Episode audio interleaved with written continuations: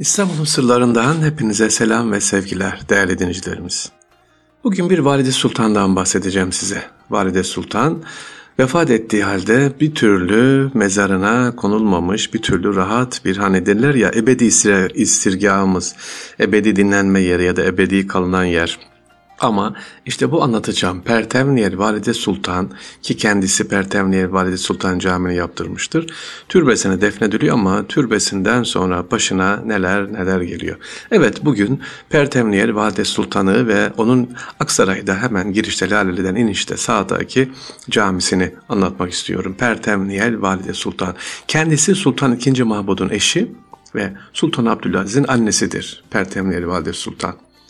Sevgiliciler Valide Sultan İstanbul'a hayır eserlere kazandırma geleneğine uyarak şehrin muhtelif semtlerinde sebiller ve çeşmeler yaptırıyor.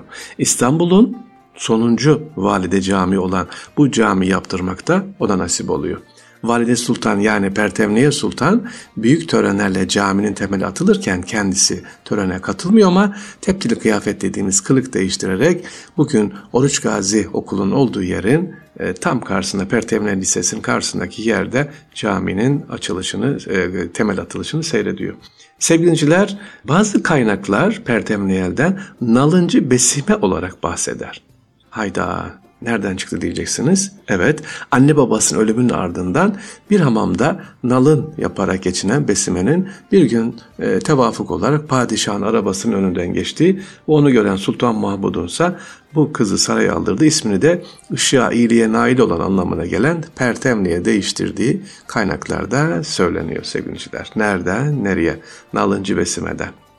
Oğlunun yani Sultan Abdülaziz'in padişah olduktan sonra biliyorsun şehit edildi Sultan Abdülaziz daha sonra 1876'daki şehitin ardından kendisi tamamen kız çocuklarını yetiştirmeye alıyor Pertemneli Vade Sultan ve öldüğünde 70 yaşını geçiyor. 1883 türbesi hemen Pertemneli Camii'nin olduğu yerde sevgiliciler. Peki caminin Aksaray Meydanı'na bakan avlu kapısı İstanbul'daki camiler için pek alışık olmadık ve aynı zamanda göz kamaştırıcıdır sevgiliciler. Bu kapı Osmanlı taş oyma sanatının nadide ürünlerindendir. Bu Pertemniye Camii'ne gelirseniz sevgiliciler sanki bir şey hatırlatır. Neyi hatırlatır? Çırağan Sarayı'nı hatırlatır. Evet bugün Boğaz'dan gezerken Çırağan Sarayı'na bakarsanız kapılarına Pertemniye Camii'deki kapılara benzer böyle farklı bir estetik, farklı bir e, süsleme konmuştur.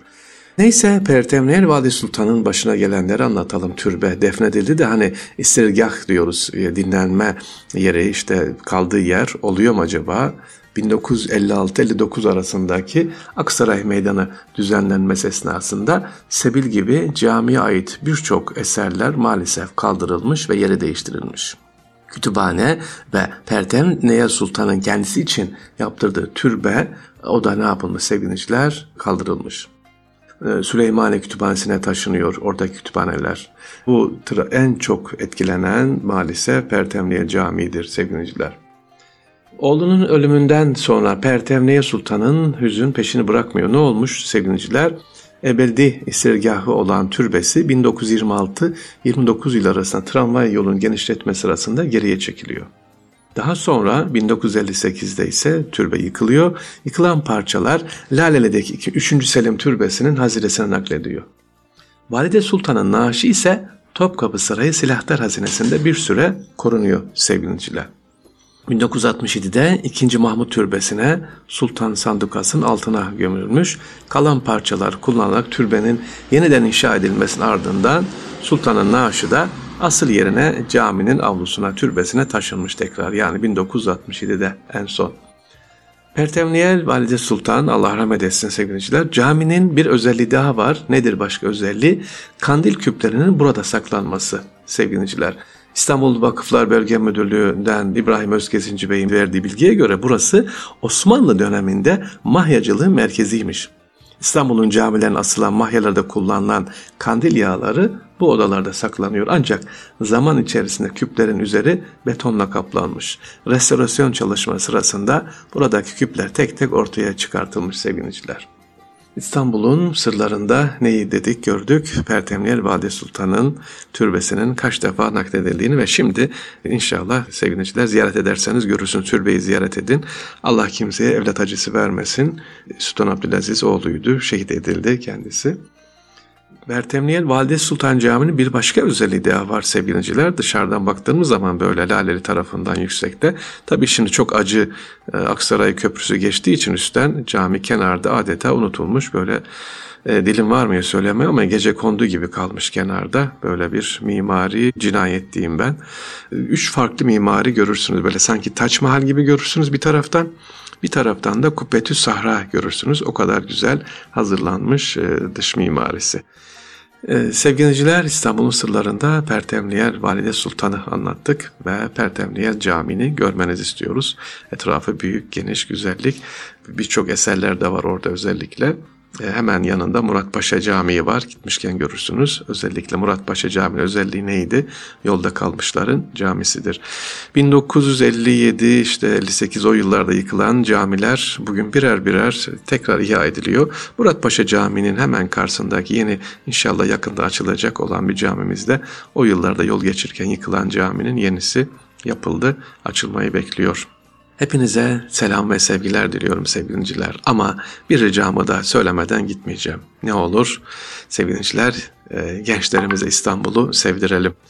Geçen e, Esenyurt e, Müftülüğü'nün bir gezisi vardı Boğaz gezisi. Orada gençleri görünce ortaokul lise gençlerini çok sevindim. E, gençlere dedim ki Ayasofya'yı gezdiniz mi? Hayır gezemedik hocam dediler. Niye gez? Çok kalabalıktı. Peki kalabalık kimler vardı o kalabalıkta? Yabancılar vardı Ayasofya'da ziyaretinde. E güzel geliyorlar. Siz neden gezemediniz? Çok kalabalık giremedik. Fatih Camii'nde neden o kalabalık yok? Evet Ayasofya'da kuyruk var ta nerelere kadar ama neden Fatih Camii'nde kuyruk yok? Fatih Sultan Mehmet Han'ın türbesinde neden kuyruk yok sevgili dinleyiciler? İşte bunu düşünelim gençlerimize önce Fatih Sultan Mehmet Han'ı anlatıp ondan sonra Ayasofya ziyaretini yapalım, türbesini ziyaret edelim. Çünkü İstanbul'u fetheden Ayasofya'yı cami yapan kimdir? Fatih Sultan Mehmet Han Hazretleri. Ona da lütfen vefakarlık yapalım, gösterelim. E, Fatiha'da unutmayalım. Sevgili okul gezileri düzenleyen kardeşlerimiz, yetkililer önce Fatih Sultan Mehmet Han anlatalım, ziyaret ettirelim. E, Fatih Sultan Mehmet olmadan İstanbul olmaz, Ayasofya olmaz diyorum efendim. Allah'a emanet olun, kolay gelsin.